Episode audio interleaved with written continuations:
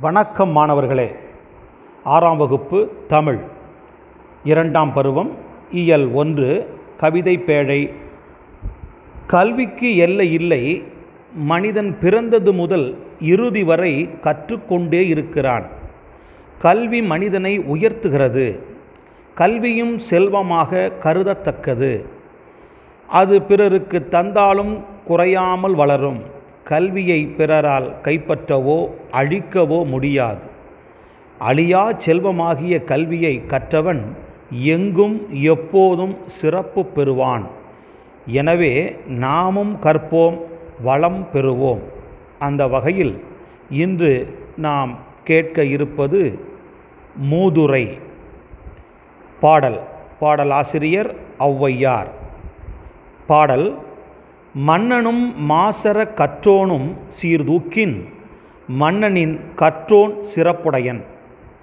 மன்னர்க்கு தன் தேசம் அல்லால் சிறப்பில்லை கற்றோர்க்கு சென்ற இடமெல்லாம் சிறப்பு. மீண்டும் ஒரு முறை பாடல். மன்னனும் மாசர கற்றோனும் சீர்தூக்கின் மன்னனின் கற்றோன் சிறப்புடையன்.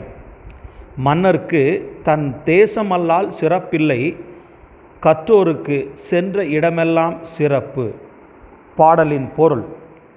மன்னனையும் குற்றமில்லாமல் கற்பவரையும் ஒப்பிட்டு ஆராய்ந்து பார்த்தால் மன்னனை விட கற்றவரே சிறந்தவர். மன்னனுக்கு தன் நாட்டில் மட்டுமே சிறப்பு. கல்வி கற்றவருக்கு சென்ற இடங்களில் எல்லாம் சிறப்பு என்று பாடலின் ஆசிரியர் ஔவையார் எடுத்துரைக்கிறார். நூல் வெளி. இந்நூலின் ஆசிரியர் ஔவையார். இவர் ஆத்திசூடி கொந்தைவேந்தன் நல்வழி போன்ற நூல்களையும் இயற்றியுள்ளார். மூதுரை என்னும் சொல்லுக்கு மூத்தோர் கூறும் அறிவுரை என்பது பொருள்.